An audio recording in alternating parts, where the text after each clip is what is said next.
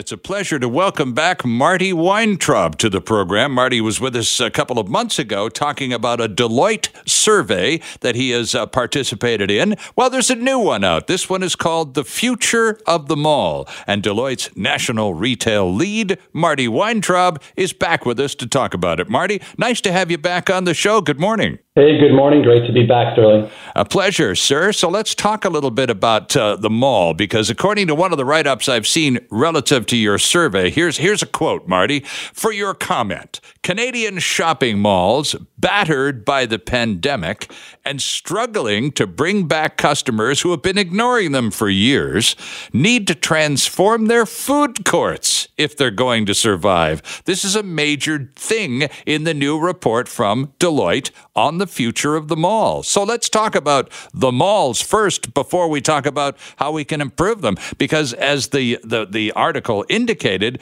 uh, malls have been struggling to, for, to have customers on their premises now for a while, Marty. Yeah, you know, uh, unfortunately, you know, the malls in Canada, and quite frankly, uh, most of them globally were facing challenges uh, way before COVID. I think in that quote you mentioned it. Mm-hmm. So, you know, we saw traffic declines. We did some measurement, and sort of if we look year over year, sort of 18 over 19 uh, alone, we saw about a 20, 22 percent drop in the top 10 malls, and then that only accelerated as we entered the pandemic, where traffic obviously you know, dropped uh, by another, you know, 30, 40% in February, and then obviously down to zero when they shut down. So there were problems before, and uh, those now need to be addressed uh, longer term. Well, let's take a look at that at the point about you made about problems before, Marty, because you're quite right. We have not seen in Canada what they have seen in the states with respect to mall closures. There have been a lot of shopping centers and shopping malls in America that have closed simply for the reasons that you've begun to identify. We've seen some close in Canada, but not as many. Is there any particular reason for that that you can identify? Yeah, there's actually one one big reason, which has nothing to do with the pandemic. In retail for a long time now, um, we've always known that the U.S. market was what we call in the industry as overstored, meaning basically too many stores per capita okay. in the U.S. That was a a long time problem. In Canada, we did not have the similar level of quote unquote overstoring, so we didn't have that same level of challenge to kind of crawl out of. However, you know what we're what we're seeing now. I mean, if we just you know go back to the study we just did, I mean you know, a couple of interesting stats to share with you and your listeners. Number one, you know, 78% of Canadians, you know, believe that online shopping would become, you know, more popular, you know, post COVID. Um, and that enclosed mall shopping would become less popular by 60% of Canadians. So, like, literally, that's a massive, massive reversal in traffic. Sure.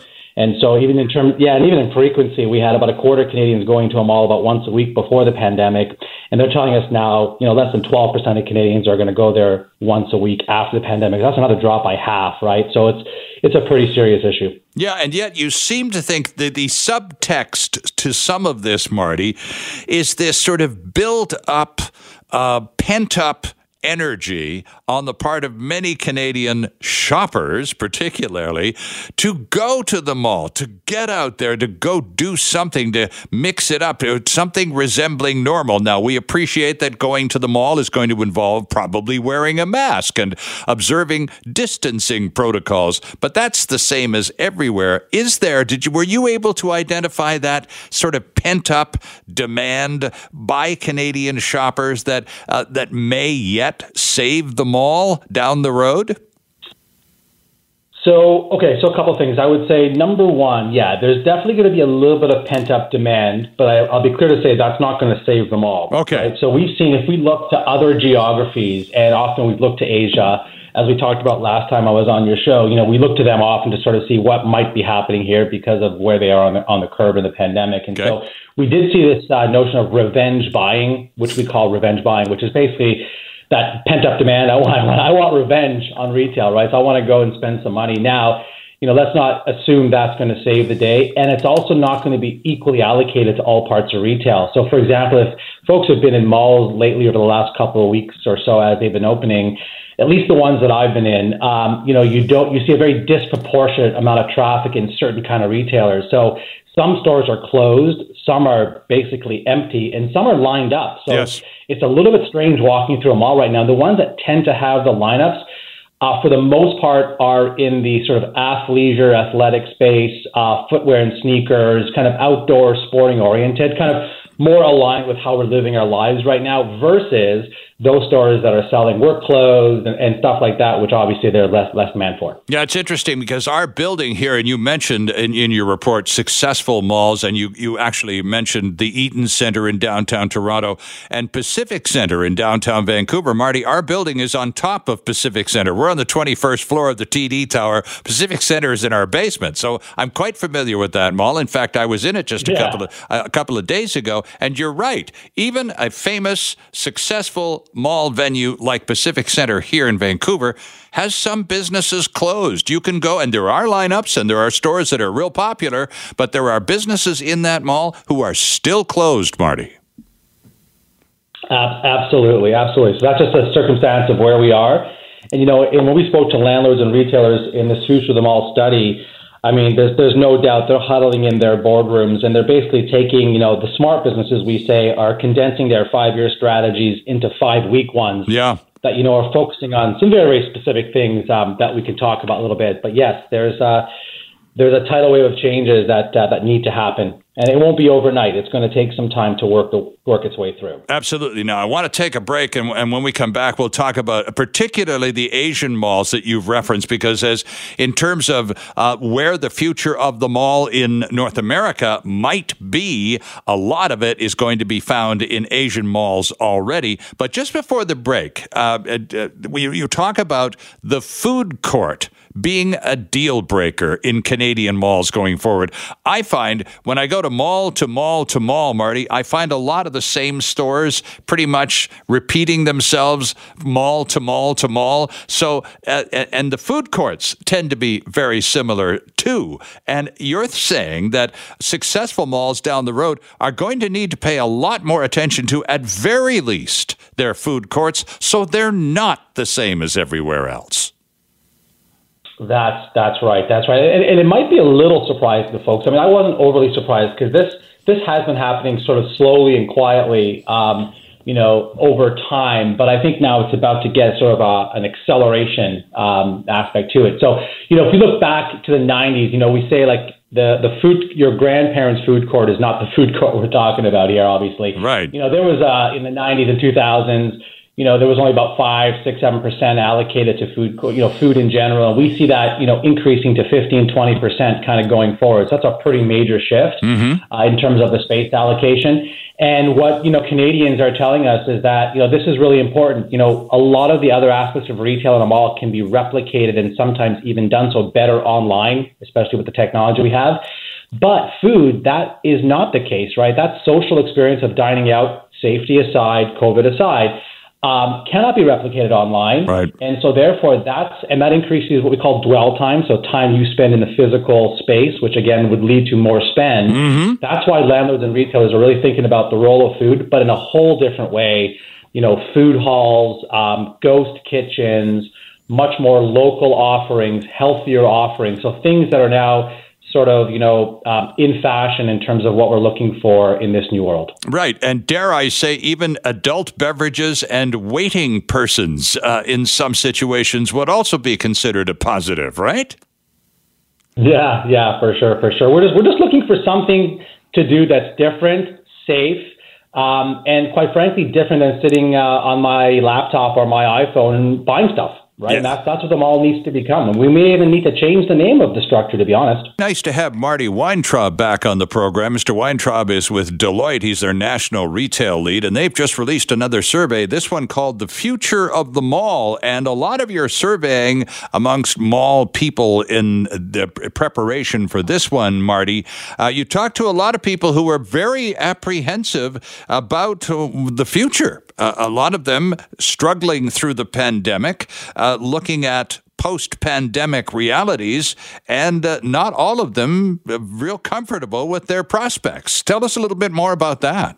Uh, yeah, for sure. I mean, I think uh, there's a number of things in mall retailing that uh, are really causing some some headwinds. And you know, really at the forefront is really the move towards digital. Sure. And so you know, we know Amazon has had a major, major pickup during the pandemic, even though they may have, you know, disappointed some shoppers with delayed delayed fulfillment. But overall, in all, they were uh, they emerged as a bit of a hero out of the pandemic, and, yep. and any retailer and or mall that basically had a digital plan in place, um, you know, was basically positioned better in, into this uh, situation.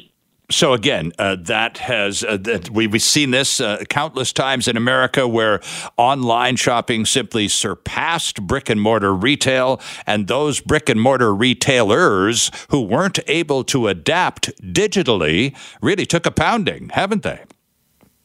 Yeah, for sure. I mean, if you look at the number of bankruptcies, unfortunately, that we've seen so far year to date in Canada, um, you know, they they were struggling, quite frankly, before the pandemic most of the time, and this just sort of put, uh, to some extent, the final nail in the coffin for, for some of those struggling chains.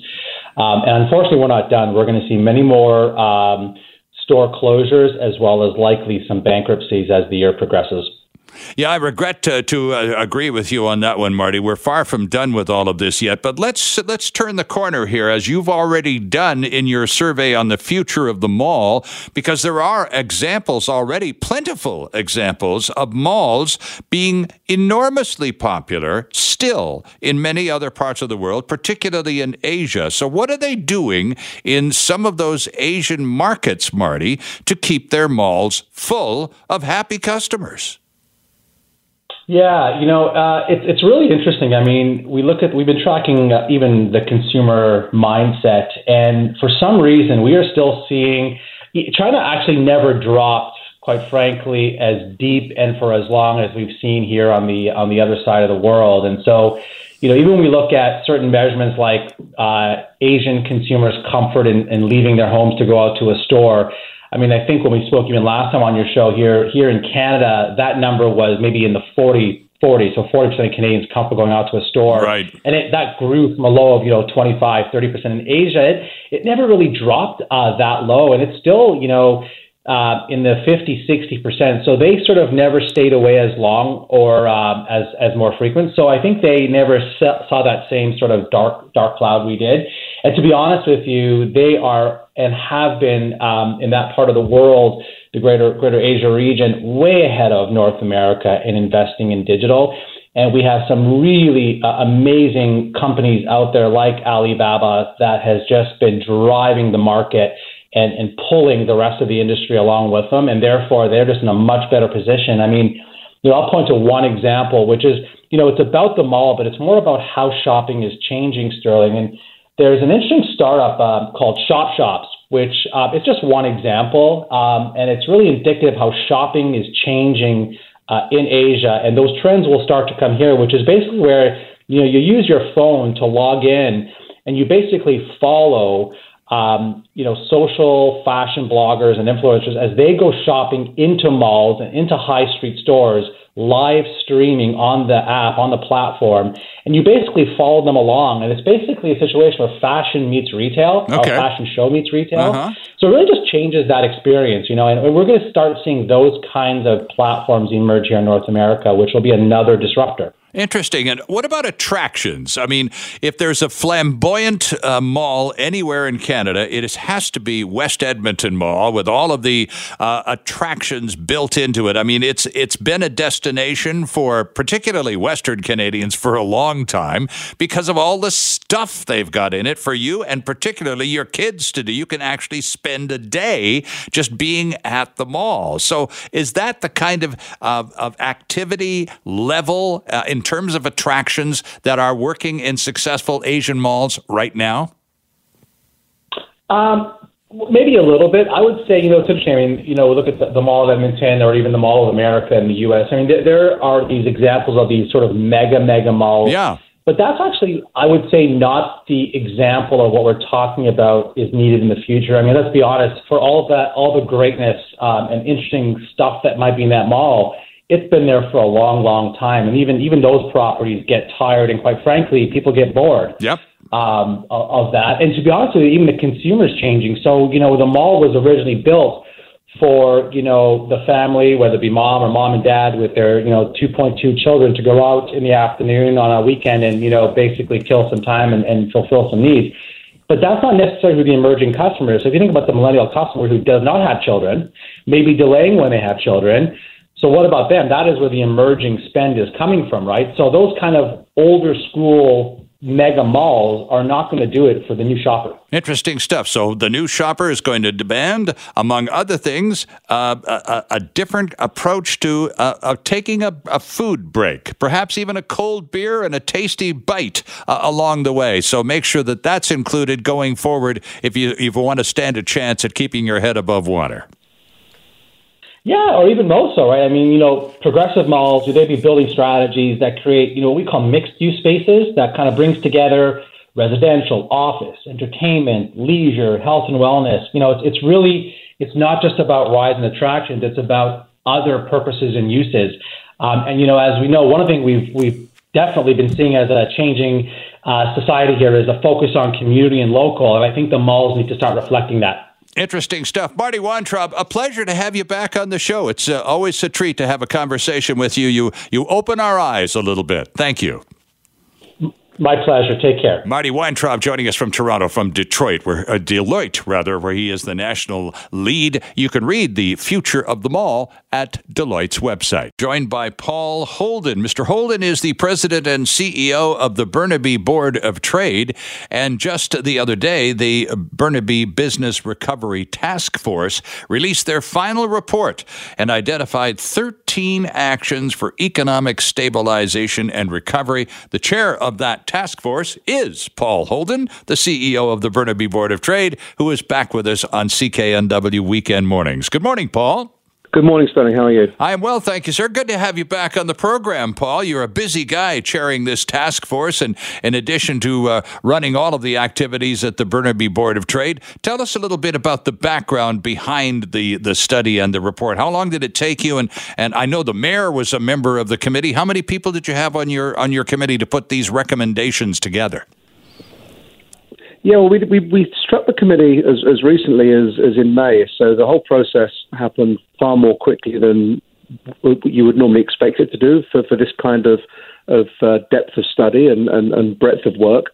So we, we acted pretty quickly on this. We had um, 15 of us on the task force. As you mentioned, the mayor was on there together with representatives of, of large and small business, the not for profit sector, um, the uh, academia, the local uh, academic institutions, labour um, and, and, others. So we had a very broad um, uh, representation on the committee.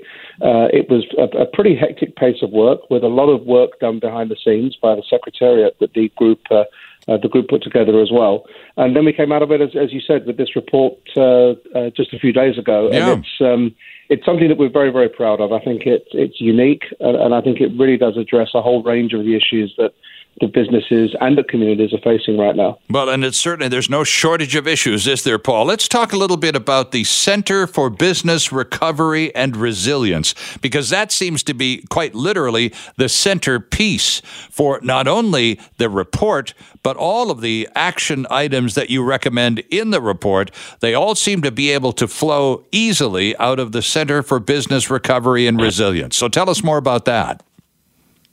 Yeah, sure. So, so um, the, we, when we first started to, to reach the point where we were were finalising some of the action points, it was quite clear that that almost everything at some point was going to be flowing um, through the Burnaby Board of Trade, and that we would be the ones that would be either convening the groups of, of committees and, and, working groups together, or, or just running the actions ourselves. Mm-hmm. So we decided that that rather than have what could have been a, a dozen or so um, action points all being um, enacted, being put in place in, in, in very different ways and by different groups, um, without any kind of real focus as to who was in charge of them and running them. We decided that the best thing to do here would be to set up a Centre for Business Recovery and Resilience within the Burnaby Board of Trade, uh, where that would be the, the focus and the hub of everything that was going on uh, coming out of this report and more.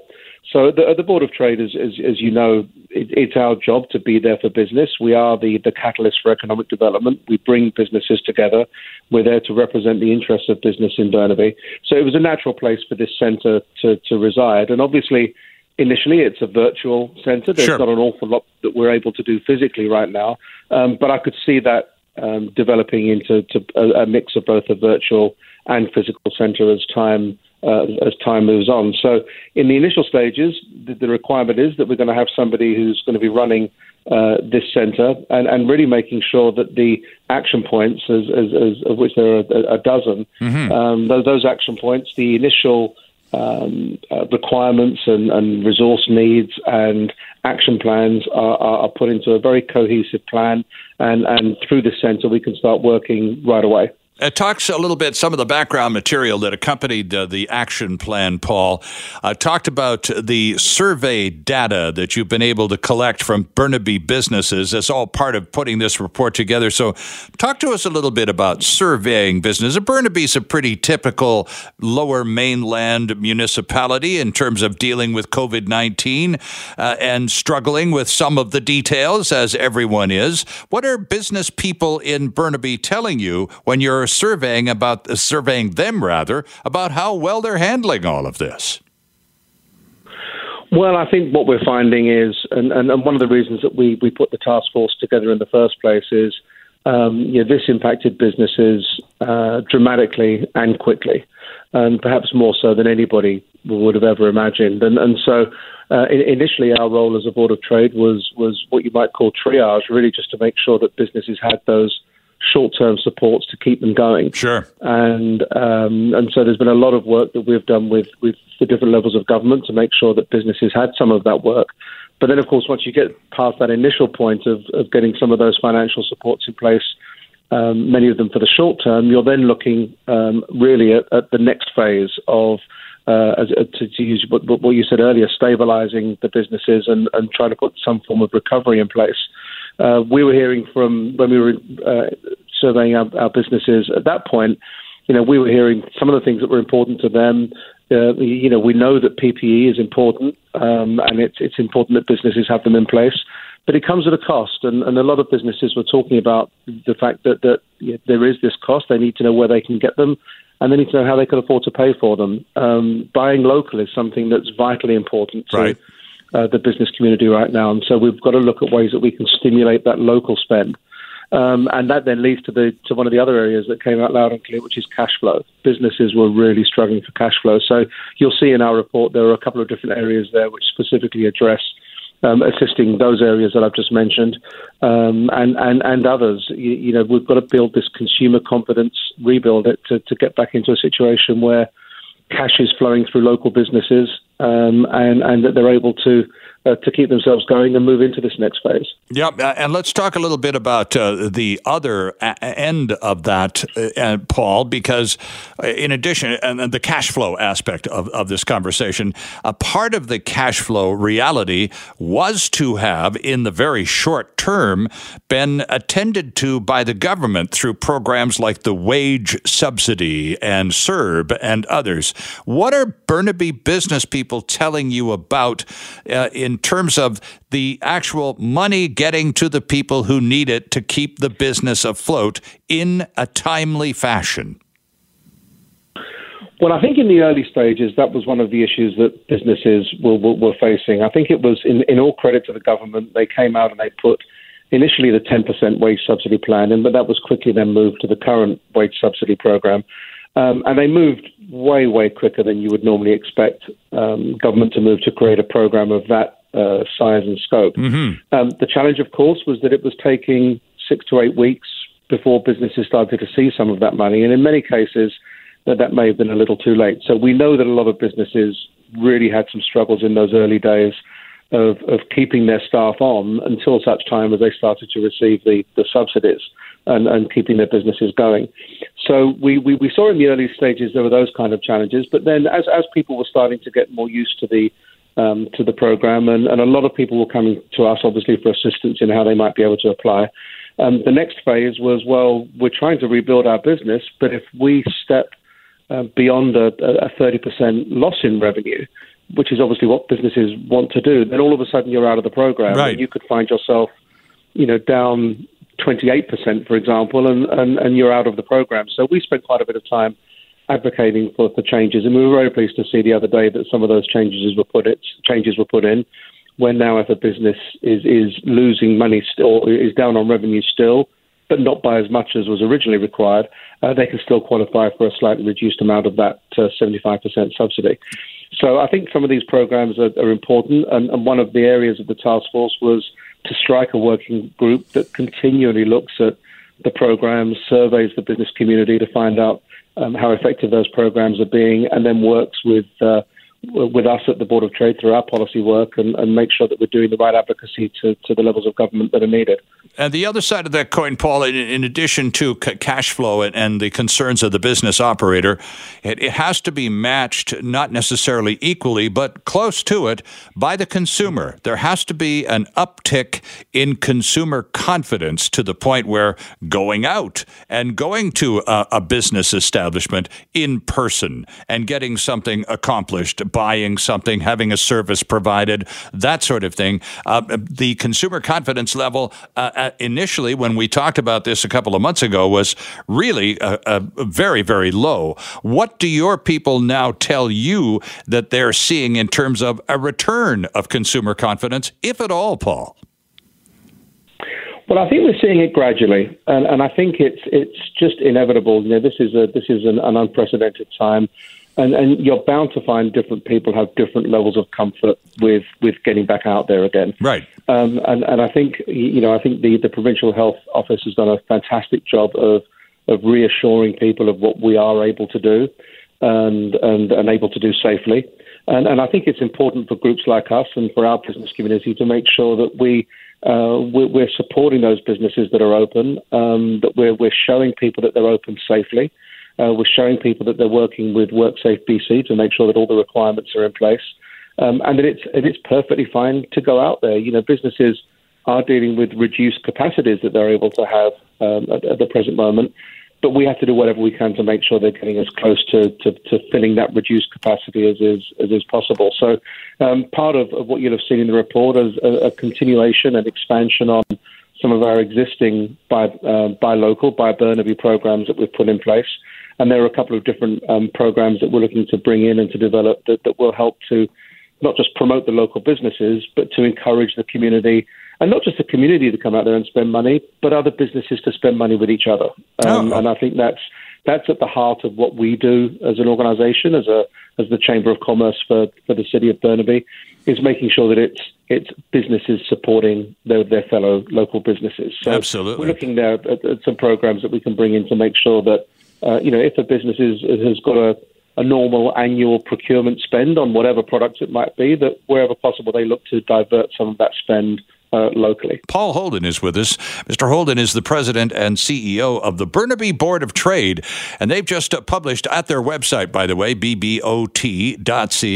You can go and peruse at your leisure the final uh, report from the Recovery Task Force uh, with respect to stabilization and recovery. And you've identified, Paul, uh, 13 items, some of which are quick start items. Let's zoom in on those as we're likely to see those most quickly implemented. Mm-hmm. What's the most important thing, aside from establishing a central point where people can go for information and and uh, and cross connect with each other, uh, as the Center for Business Recovery and Resilience will prove to be going forward? What's the next most important thing you can do? Um, well, I, th- I, think when I when I look at the the, the uh, all 13 of these um, uh, these actions, and some of them that you mentioned there, Sterling under the quick start. Yeah. a lot of progress has been made already. So, you know, opportunities for patios and out, outdoor dining. A lot of work has been done on that, and the city's been great working with with us and, and the local businesses on making sure that. Uh, there's more availability for uh, use of outdoor space, not just by restaurants and, and, and the hospitality area, but by other businesses that may need to do that as well. But I'll touch on a couple of the areas, one of which was a quick start and, and, and is has a, has a, a fairly timely um, aspect to it, but is a, is, is a longer term issue, and that's the issue of childcare. Oh, okay. Um, when we're trying to get when we're trying to get people back to work, um, a, a, major issue, especially right now, where where full time school um, in September is looking un, unlikely uh, for for all all students to be able to go at the same time. That's and, right. And certainly during the summer months uh, these summer months are a challenge, you know, with, with summer camps not all happening and, and with childcare spaces at a premium. So we've been doing a lot of work with the City of Burnaby, with the childcare providers, uh, uh, advocating with the provincial government, and talking to some of the larger employers who now find themselves with a lot of space on their hands mm-hmm. in, their, in their buildings. Um, to really look at what can be done uh, creatively and what can be done quickly in many cases um, to ensure that people are able to get back to work by having a space for their children, either from a childcare perspective or as we move to, to September, a place where they can come and, and conduct their, their virtual online education if that's the if that's the space we're in as we get to September, which it, it seems it will be. So I think that this one here, this area is one that we're hearing from a lot of businesses as they try to get their employees back to work. Um, childcare is one of the larger impediments to getting everybody back, um, and it's something that uh, this task force identified early and, and, started to do some work, as I say, with the city and childcare pro- childcare providers um, right away. Uh, that work is ongoing, and it's a it's a really important part of what we're, we're looking at going forward. Well, it sure is, Paul, because we we uh, actually featured a report earlier this morning on this program from uh, Simi's show on Friday. She had a conversation with an RBC economist, and they'd just done a report about women's participation in the workforce, Paul. And right now, currently, summer 2020, women in the workforce, the numbers are as low as they were in the 1990s, and a lot of this, as you point out, simply simply has to do with the, the, the priorities of family responsibilities and work options, uh, and some of those not intersecting as well as they once used to. And that is a, a real, uh, a growing problem, especially if, as you predict, and I think you're quite accurate, school is not a regular, reliable, certain thing in terms of household planning in the fall.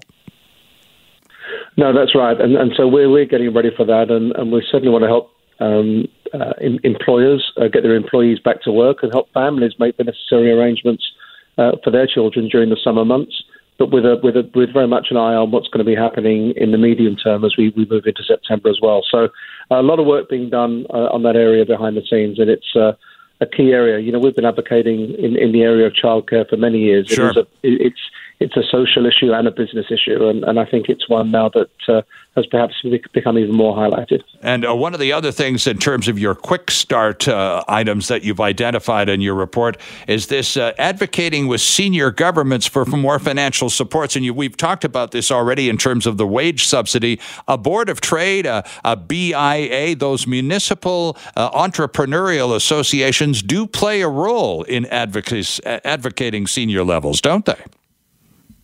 They do, and we work. We have a great relationship with the um, the BIAs here in Burnaby, and um, we have a great relationship with, with all levels of government. To be honest, as, as we uh, spend a lot of time advocating on a number of issues, and, and this is one where, um, as, as, I mentioned earlier, you know, we, we, we saw an extension to the wage subsidy program the other day, and we will be striking this working group um, to work uh, almost as a task force within the Burnaby Board of Trade to make sure that that uh, we identify any gaps because there have been businesses that have fallen through gaps um, in terms of uh, the the support that's been out there. We want to make sure we understand what those gaps are and that we're doing the right kind of advocacy to fill them. Because uh, although a lot of businesses have managed to, to get to, to avail themselves of some of this support, there are a great many that just just haven't managed to qualify. So we're we're, we're working very hard to make sure that. Uh, uh, that, that, nobody falls through the cracks. Yeah, final point to you, Paul, and you mentioned this earlier PPEs. We think of personal protective equipment in terms of frontline workers in hospitals and,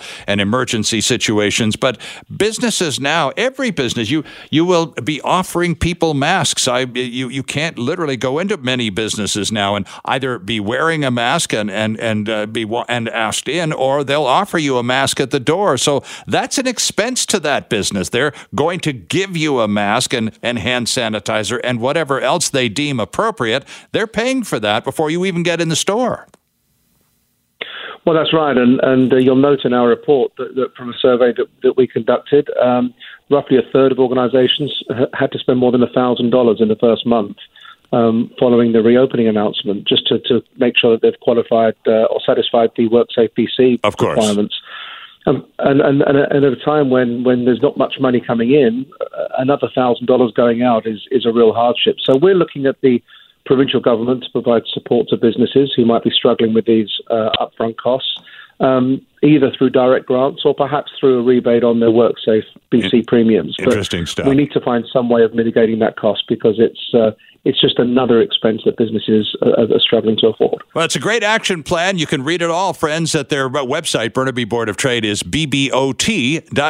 Its CEO is Paul Holden. Great to have you back on the program, Paul. We'll talk again. Thanks, Tony. Rob Williams is the sports editor over at the Daily Hive and a good friend of this program, here to talk Whitecap soccer and whatever else we can squeeze into eight minutes on the radio. Robert, good morning. Hey, Sterling, how are you? I am well, thank you, sir. You wrote an interesting piece in the Daily Hive after that first Whitecap game. It was supposed to have been their second, but that's a whole other story. A, a wild, high-scoring tournament opener, opener rather, was how you generously described the Whitecaps game uh, the other night uh, in Florida, and they're back at it again tonight against arch rival Seattle. Hopefully, it'll be a little more, um, more what's a good word, organized than last time. Rob, what do you think?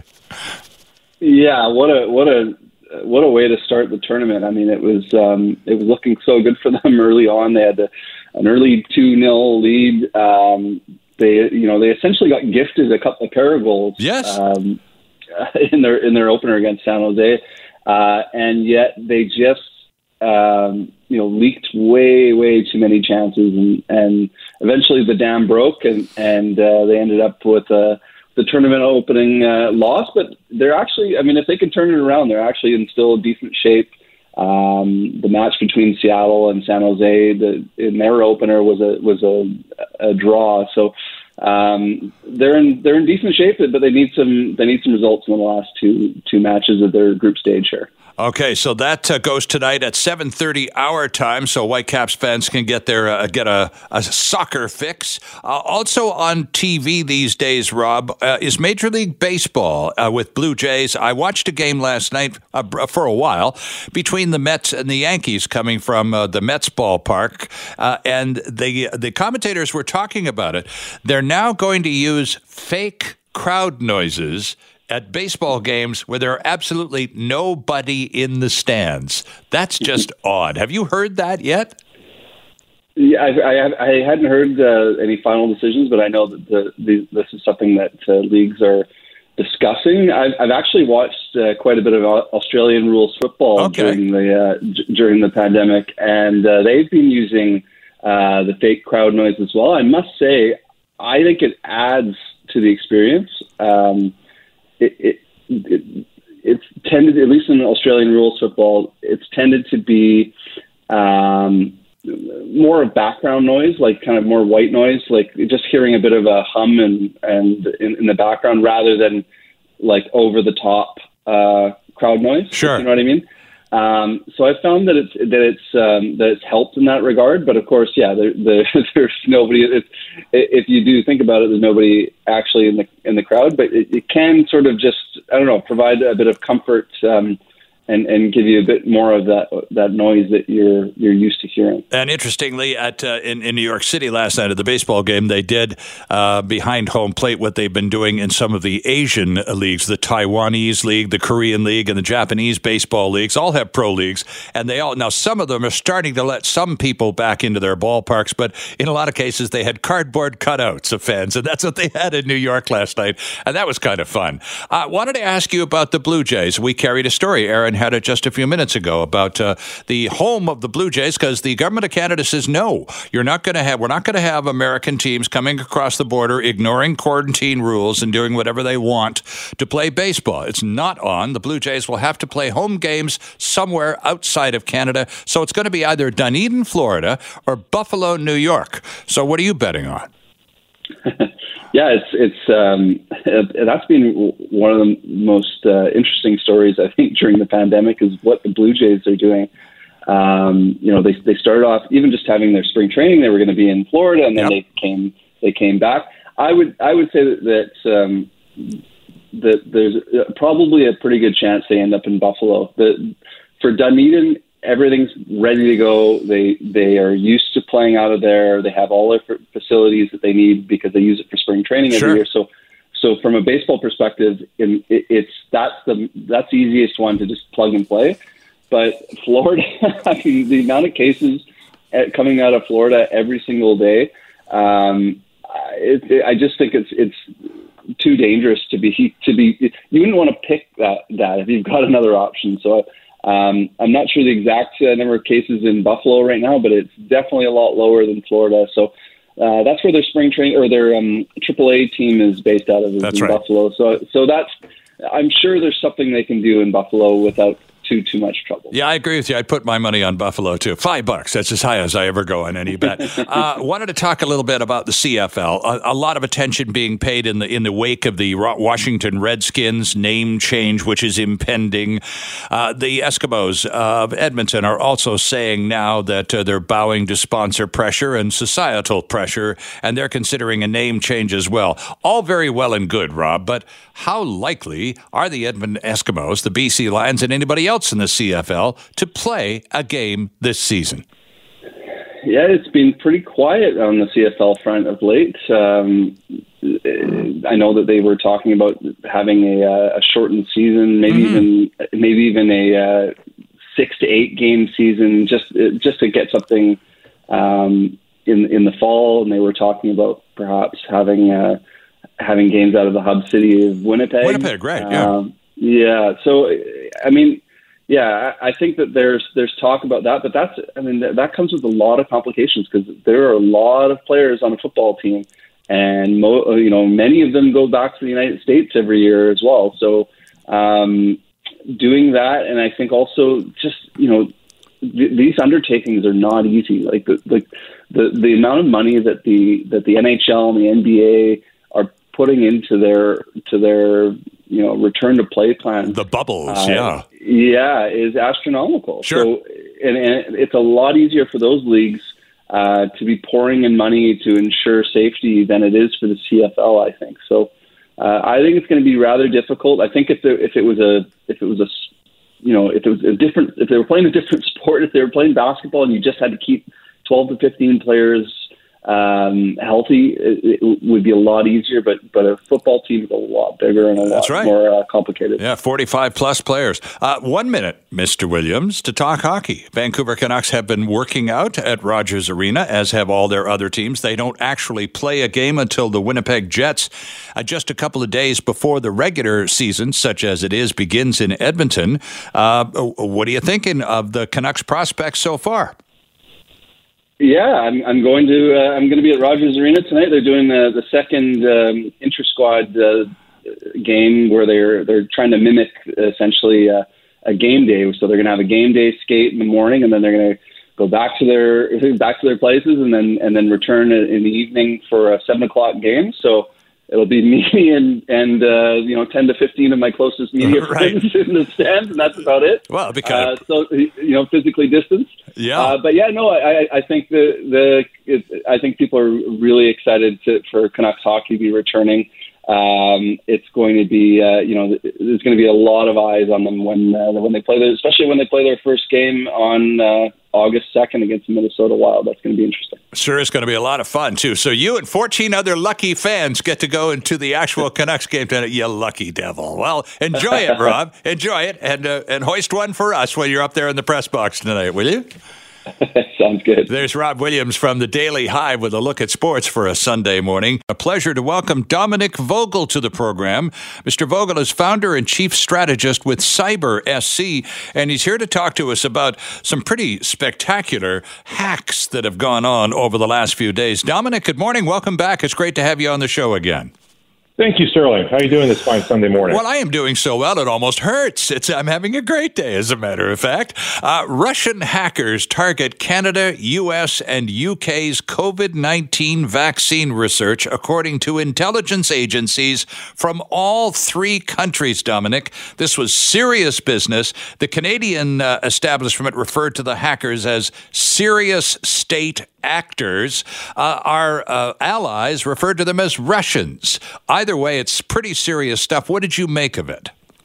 Well, you know, it, uh, to me, uh, what I've been telling people is this, this is just an ongoing evolution of, of spy work. You know, uh, all this stuff has been happening since the since the 1930s and 40s. I mean, this is all James Bond type stuff. You we're bet. just seeing the we're just seeing the d- digital evolution of, uh, of it and especially in this time of, of COVID right now, uh, having information around vaccine, uh, that's that's a matter of, of uh, national importance. If a country can gain an edge in, in, in that area, uh, there may be a, a, greater opportunity there. So it certainly doesn't surprise me this is, that this is happening. I think it's a good wake up call that uh, laboratories and uh, pharmaceuticals uh, organizations that are working on COVID vaccines that you know they need to step their game up when it comes to cybersecurity and the uh, various forms of government need to support them in that as well. No question, Dominic. And in fact, this sets up our next guest in our next half hour uh, in, in, in a very interesting way. We're going to talk to Ali Ardakani, who's the founder and managing director at Novateur Ventures here in Vancouver. They're downtown on Georgia Street,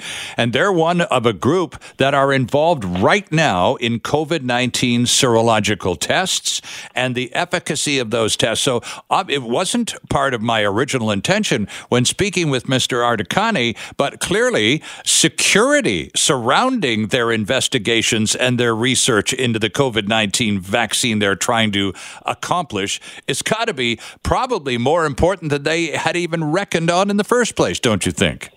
I, I would certainly uh, uh, think so, and especially when stories like like that, that come out, I think it, again it forms and serves as a great awareness that know, uh, we don't live in a vacuum and we don't live in a world where all countries are friendly with one another. so I think it's really important that the, these organizations recognize that and uh, that they do what they can to make sure that they they make their uh, uh research uh, as secure and, and, safe as possible. So um, it doesn't get you know affected in, in, in, an adverse way. Yeah, it's it's kind of funny that we're reacting to it as kind of in many cases over the top, as some people have in the past few days following these Russian hacks on Canada, the states, and Britain with respect to COVID nineteen. Because you described them very accurately as was kind of James Bond stuff. Really, this has been going on since the end of the Second World War. This is the Cold War in the digital era, and uh, uh but the plot remains the same same, doesn't it, Dominic?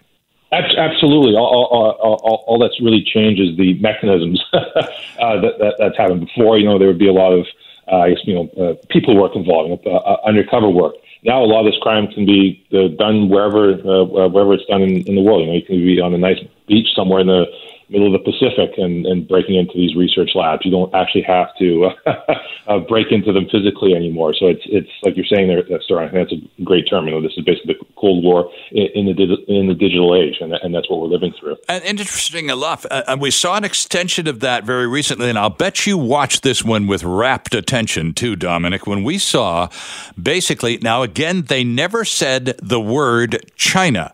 But the Prime Minister of Australia did say they were under attack by a state sponsored actor referring specifically to China without saying so. And China really lowered the howitzers and let Australia have it on as many fronts as they could imagine uh, because Australia had the temerity to demand a global investigation into the origins of the COVID 19 virus and why China kept it a secret for as long as they did. They retaliated by attacking the infrastructure of Australia. Yes, you know, and, and that's what's uh, you know I would say is really interesting in in the, in the capacity in which the uh, I almost say that the nuclear deterrent that used to exist is, is somewhat less important now than, than it was in like the 1960s. Now we're in this age of almost a cyber deterrent in which uh, countries uh, have may have the uh, ability to just bring down infrastructure through uh, launching cyber attacks you know, in, in, in which now uh, countries have to uh, almost think about what they're going to say and how other non-friendly states might may uh, interpret that based on the uh, cyber uh, attack capabilities that uh, different nation states have. You know, so I always tell people that in the 1960s and it was all about the nuclear deterrent. Yep. Uh, now I think we're in an age where, um, because of this in, incredibly interconnected digital age that we find ourselves in, I'd say it's very much the, the digital deterrent or, or, or cyber deterrent that, that we all uh, are, are, living through right now. That, that's very much becoming um, almost a weapon, shall we say, weapon of choice. Well, there's no question, and, and you know how then do uh, do countries? Uh, I mean, you have to go. Uh, it's an adjustment of your defensive postures because, of course, you have an army and a navy and an air force and all sorts of other uh, intelligence connections and so on. But this is just another uh, realignment of uh, many a country's defensive posture to include a, a beefed up cyber security area, don't they?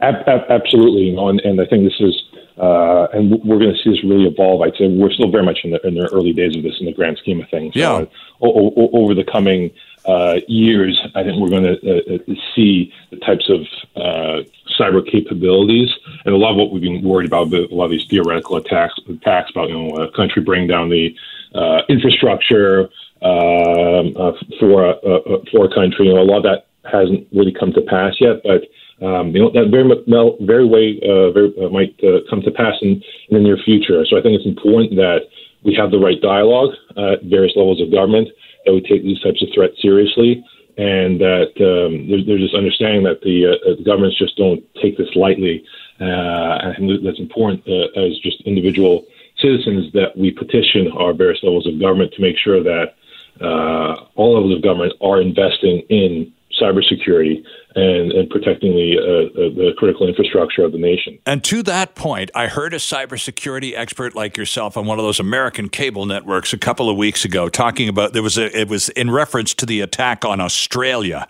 and again, the, just describing the potential that lies. And the guy said, "Look, you know, our enemies." He was talking about the United States, and he said, "You know, our enemies completely understand if you want to take down the United States."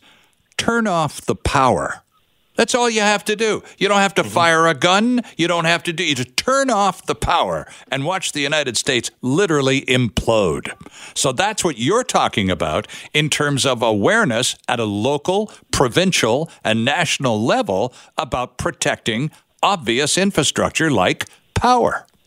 Absolutely, and I think that's what's been super interesting as you as we're seeing this evolution, you know, on so many levels. Even this evolution of war, in which uh, you know the wars of the future are, are going to be fought, um, you know, lack of a better term, online. You know, these these are these are cyber wars in which, uh, yeah, there may, there may not be direct mass uh, mass uh, casualties, right. but if you can, like you're saying, there, shut down the power.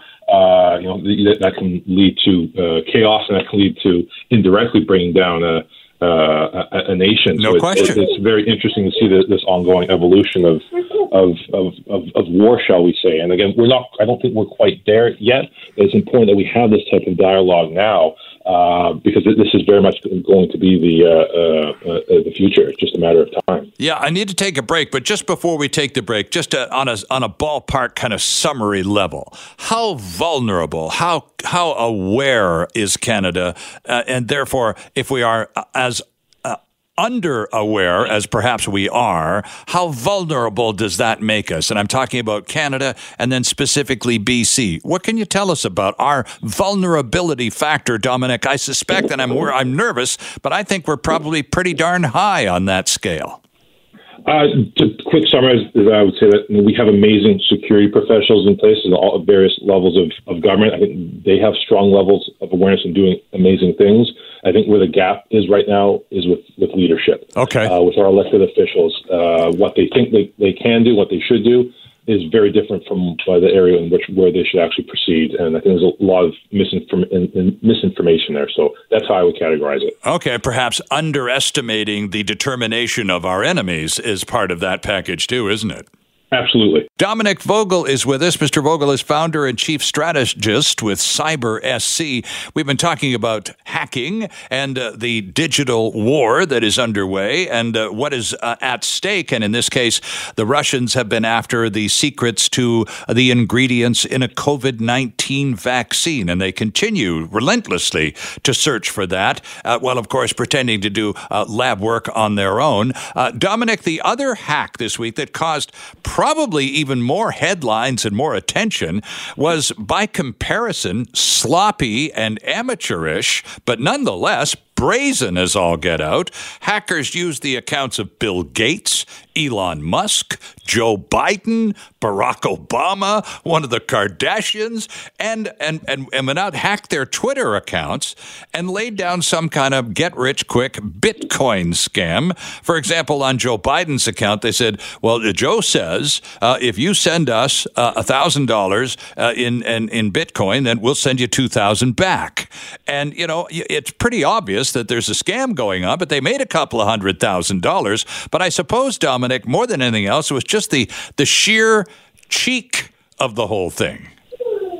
Yeah, it was it was definitely a, a, a an interesting uh, event for sure. You know, and, and, and facts have been slowly emerging uh, uh, from it. You know, and, and it's important for for the viewers to understand that the individual uh, accounts weren't uh, uh, compromised. It was through what's referred to as a uh, administrator panel, right. in which very important accounts uh, uh, are able to be monitored and accessed on Twitter's back end. And apparently, right now, it looks like someone either working inside Twitter or someone who had insider knowledge of this panel was able to, to, to, to compromise it.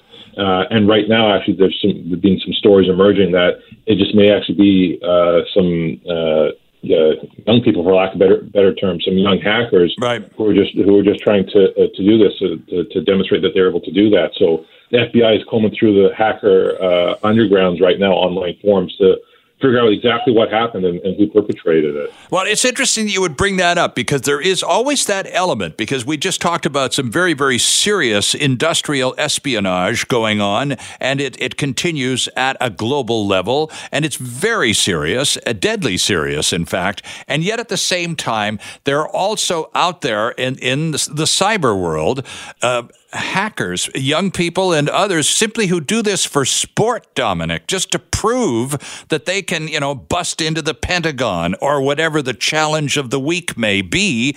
There are no, uh, you know, uh, nasty intentions in terms of starting a war or anything like that, but they're still out there and they're still probing and they're still elated when they get in.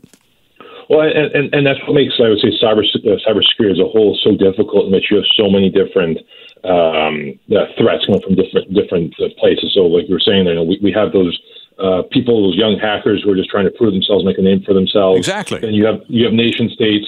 Then you have organized crime. I mean, cybercrime has has gone past the drug uh, trade as being the, the, the, crime of choice.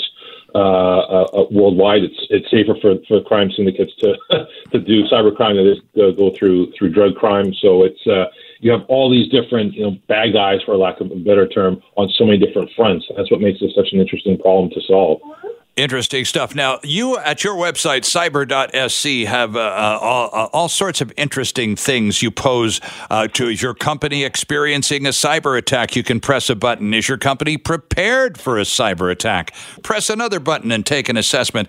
And so I pressed a button, Dominic. I did the take the self assessment button because, you know, I, I have, a, a, like most of us, I got a computer, access to the internet, and I fool around a little bit. And so I flunked flunked by the way, badly. the, the self assessment. I was miserable. I didn't even get past question four, and I realized, man, I am so out of it, it's hard to believe. Are most internet users, like me, just complete, I'm just blissfully unaware of those nasty negatives?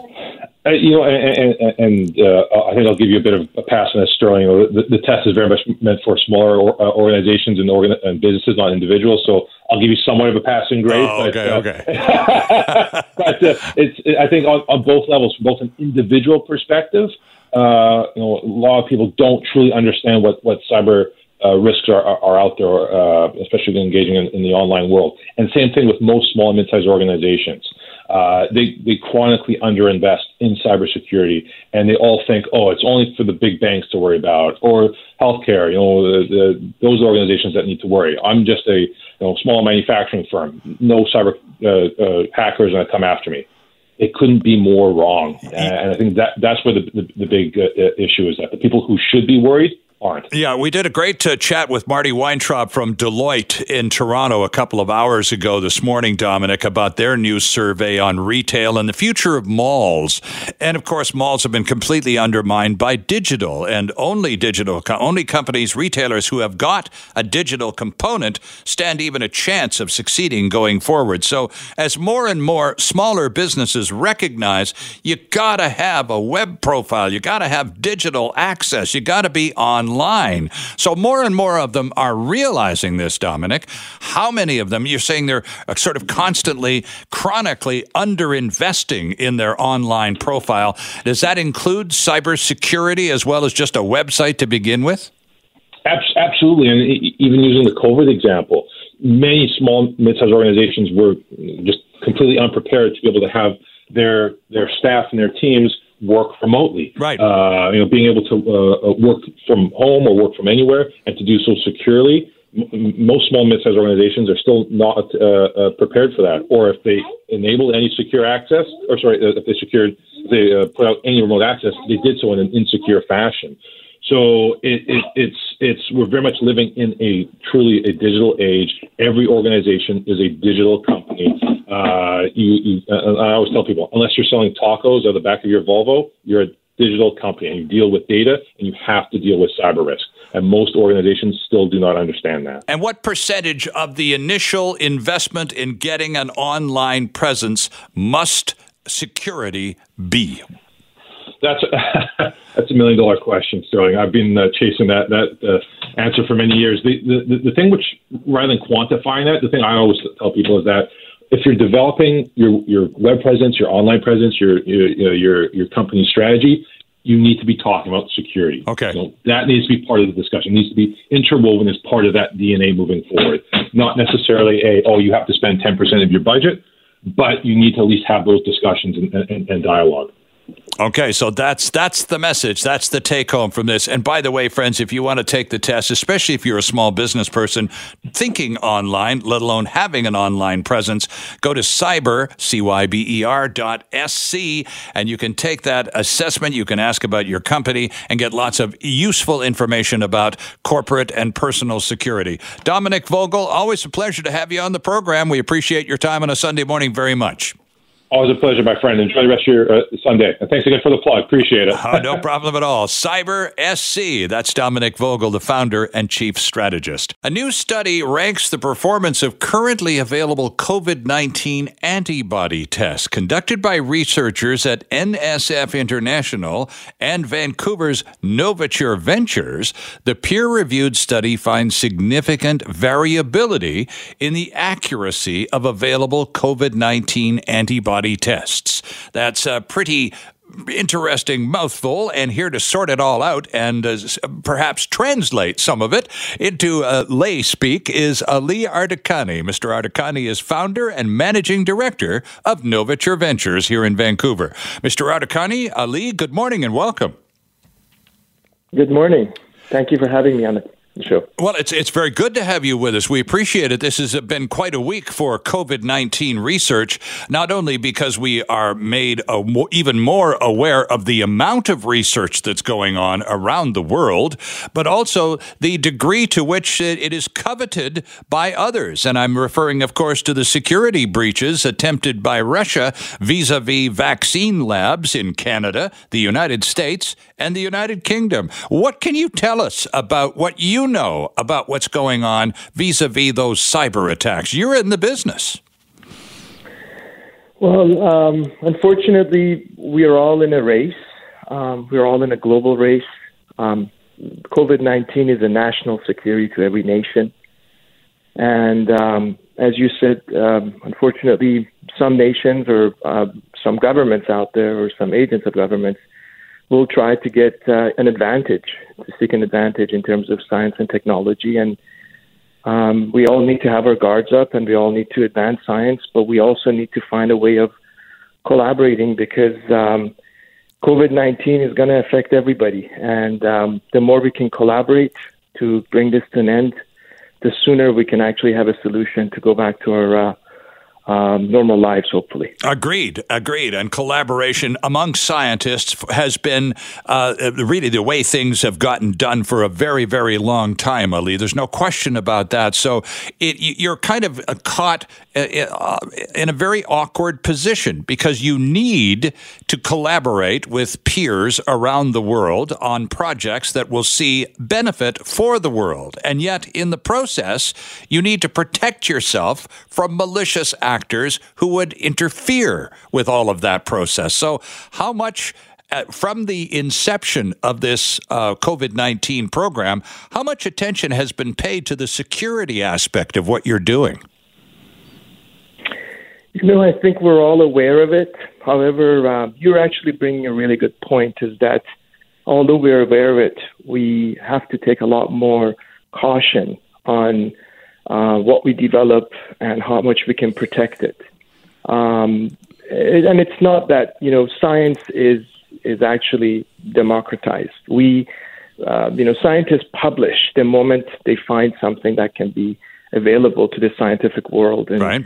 uh, we they try to you know share it with everyone because we believe that um, as scientific believes that you know that scientific research um, high tides rises all the boats. We all can benefit. Um, however, when you're developing technologies uh, that can really benefit you, and if someone is able to access that and take an advantage, and um, or actually attack your technology, so you're at a disadvantage, that needs to be looked at. Um, and you're absolutely correct. Um, there needs to be a lot more effort for all of us to be more careful. Interesting, because it seems uh, uh, on, on the one hand so critically important, and on the other hand, Ali, I'm sure it is seen by some as just a colossal waste of time because there's so much other work to be done, and yet uh, it, it's it would be silly not to recognize the importance of security. Uh, tell us a little bit about uh, Novateur Ventures before we get into some of the COVID 19 Sure. details that we brought you on here for. Tell us about your company, sir. Absolutely. Sure. So we're a global advisory group uh, with over 100 advisors actually across the globe that we collaborate with. And um, our mission is to help best life science solution, whether they're pharmaceuticals, diagnostics, or medical devices, reach patients. Um, and speaking of collaboration, in this specific study, we collaborated with a global group um, which is headquartered out of um, United Kingdom, NSF, um, to evaluate um, uh, all the diagnostics out there for COVID. Uh, the challenge we have, uh, John, uh, as you can imagine, we have th- you know three billion people that are on the lockdown right now. Mhm, yeah.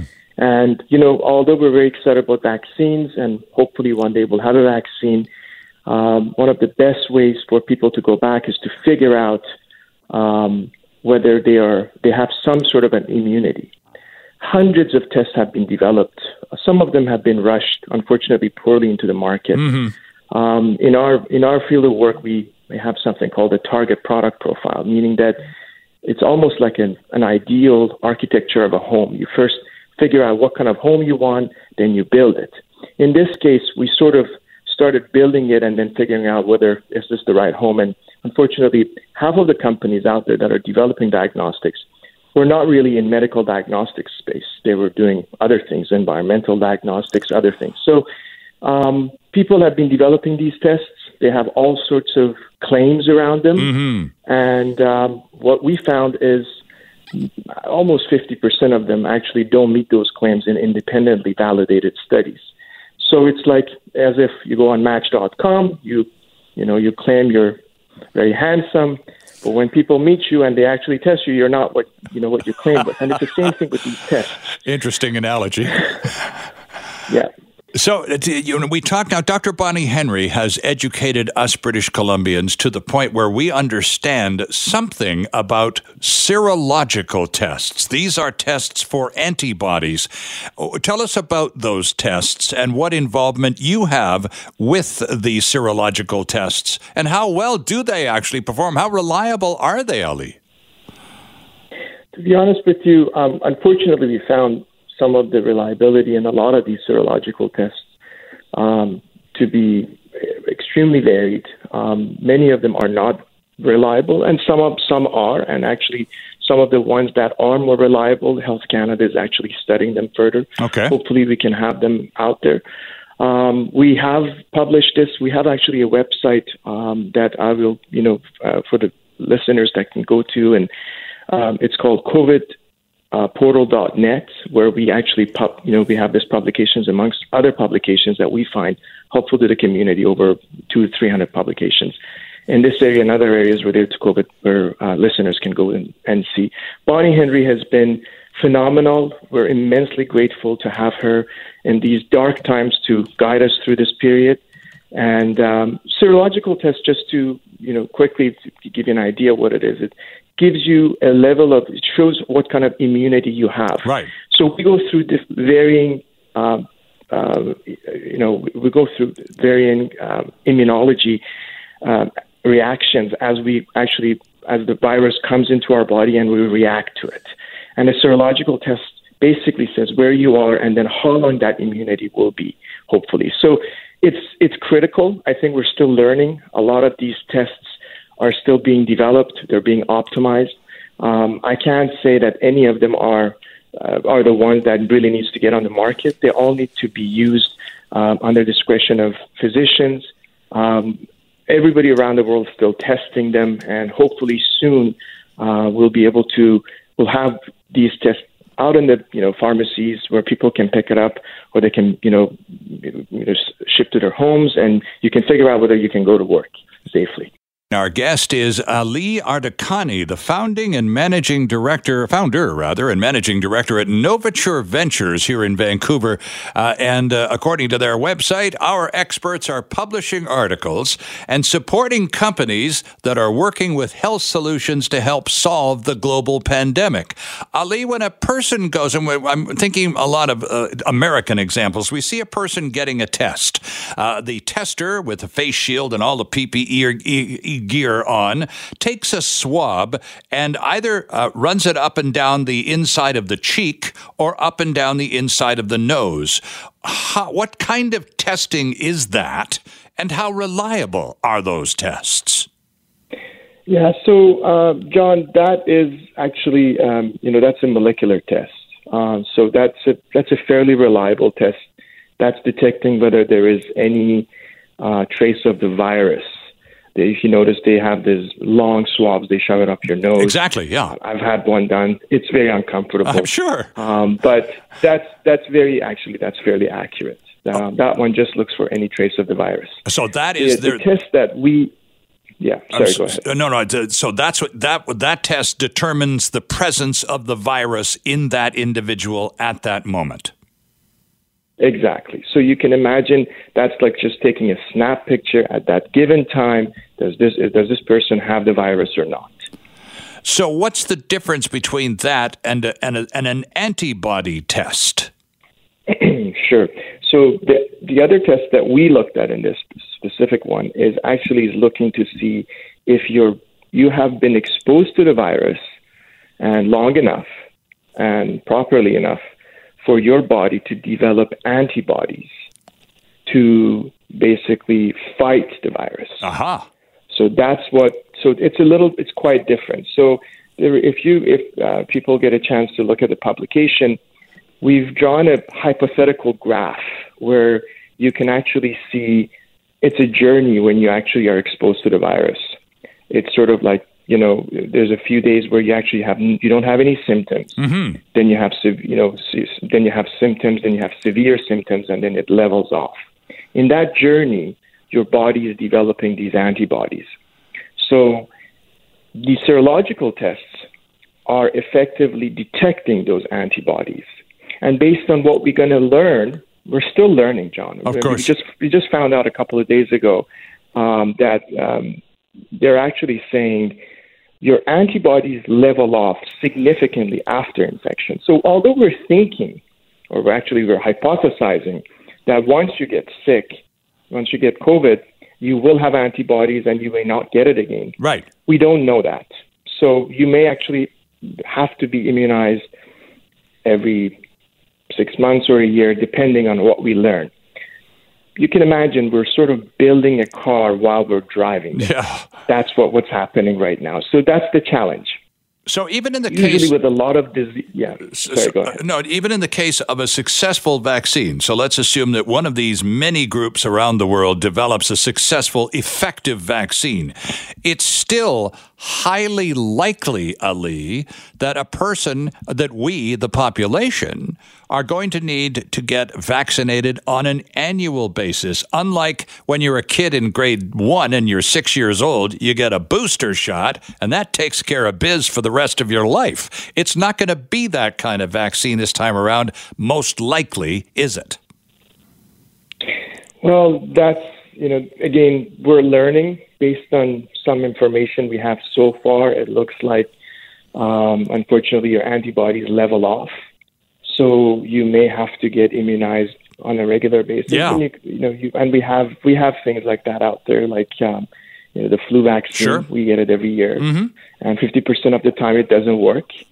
So you still take it for the other fifty percent. That's still good. So at the end of the day, you know, we still don't know this is, you know, this is only, you know, less than six months, how much we've learned about this virus. And I can tell you that every day we actually are publishing, you know, uh, on this website, if you go to the resources, we're putting up um, all the latest publications from Nature, Science, and other reputable journals. I can tell you we're trying to read all of them, and every day we're learning new things, and we've been living and breathing this for the last six months. Yeah, and novateur.ca is the website that our guest is speaking about, friends. And, you know, with the other aspect of this that, that is disturbing to some, Ali, because it's difficult to follow, are people who are diagnosed as having COVID 19, but who are asymptomatic. They show absolutely no signs of illness of any kind at all, and yet they have the virus. That's a whole other segment of human beings to deal with, isn't it? That's right, and you know what this um, study that's going to come out in Nature apparently in a, in a couple of weeks showed is that those types of patients may not actually develop significant immunity. Immunity seems to be developed in patients that had severe COVID. Ah. So your antibodies had to actually fight something significant to be developed properly. So um, that's again, these are new learnings. It's a journey we're traveling. And as we travel further in this journey, we're going to learn more. Indeed. And of course, the other thing that we're already beginning to discover is the long term effects. This is not something that just goes away like the flu. Uh, it can cause damage. If you get a serious enough case, it can damage organs in your body and so on. Of course, as you point out, we're at the beginning of understanding all of this. So there's, there's an enormous amount of learning still ahead. So you brought up a fantastic point. I think um, you know, originally um, I used to think that, you know, why don't we just get it and get immune?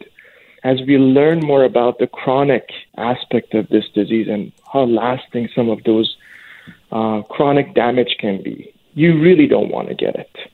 Um, and you touched on it really well on this that you will you may have other issues that you have to deal with for the rest of your life. Yeah. So hopefully we can avoid it again using diagnos- you know, diagnostics, contact tracing. The way the government here has done a phenomenal job uh, communicating, you know, to us how to deal with the virus, um, educating all of us, making us comfortable, but at the same time, helping us going to, to some sort of a normal self um, has been very effective. And I just hope all around the world people can, you know, you know, take advantage of what we've done here um, and actually collaborate so we can bring this terrible virus to an end. Well, I hope what you're doing does turn out to be as fruitful as it certainly sounds like it could be. Ali Ardakani, thank you so much for being with us this morning, and please carry on the good work. Thank you. Hi, it's Shauna, and I might be a bad parent because my kids think french fries are vegetables. Hey, it's Ryan, and I might be a bad parent because I went out for wings when my wife was in the hospital after giving birth. Johnny here. I might be a bad parent because in my house, the tooth fairy gives pocket change. But we're not alone. Len emailed us and said his six year old daughter's Tarzan moment going from love seat to lazy boy by curtains made him more proud than any dance recital. and Andy left his two year old at the rink. All right, guys, I'm sure we're not alone. Like Andy's kid. For stories and confessions like this, make sure you check out our podcast. It's called Bad Parents, and it's available wherever you get your podcasts. I left a glove at the rink.